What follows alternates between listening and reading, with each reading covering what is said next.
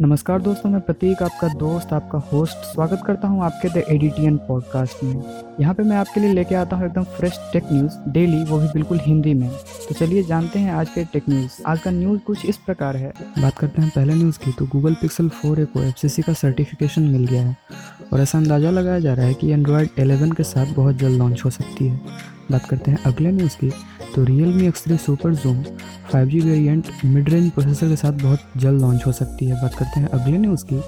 तो Huawei Nova seven i quad rear कैमरे के साथ भारत में बहुत जल्द लॉन्च हो सकती है और इसकी संभावित कीमत लगभग बीस हज़ार रुपये है। बात करते हैं अगले न्यूज़ की। तो माइक्रोसॉफ्ट दुनिया भर में अपनी जितनी भी रिटेल स्टोर है, वो बंद करने जा रही है। और एक्सपीरियंस सेंटर के तौर पर केवल चार स्टोर ही खुले रहेंगे। बात करते हैं अगले न्यूज़ की। तो वन प्लस की टीवी तीन वेरियंट में लॉन्च होगी। इसकी पहली वेरियंट की कीमत लगभग दस हज़ार नौ सौ निन्यानवे रुपये इसकी दूसरी वेरिएंट की कीमत लगभग बीस हज़ार नौ सौ निन्यानवे और इसकी तीसरी वेरिएंट की कीमत लगभग चालीस हज़ार नौ सौ निन्यानवे रुपये हो सकती है। इसकी लॉन्चिंग दो जुलाई को होगी, ऐसा कंपनी की तरफ़ खुलासा किया गया है। बात करते हैं अगले न्यूज़ की तो रिलायंस जियो के यूज़र्स को अब चार सौ एक रुपये में तीन जी बी डेली डेटा मिल सकती है अट्ठाईस दिनों के लिए। तो आप जाके इसके ऑफिशियल वेबसाइट पे इसके बारे में चेकआउट कर सकते हैं। तो आज के लिए इतना ही।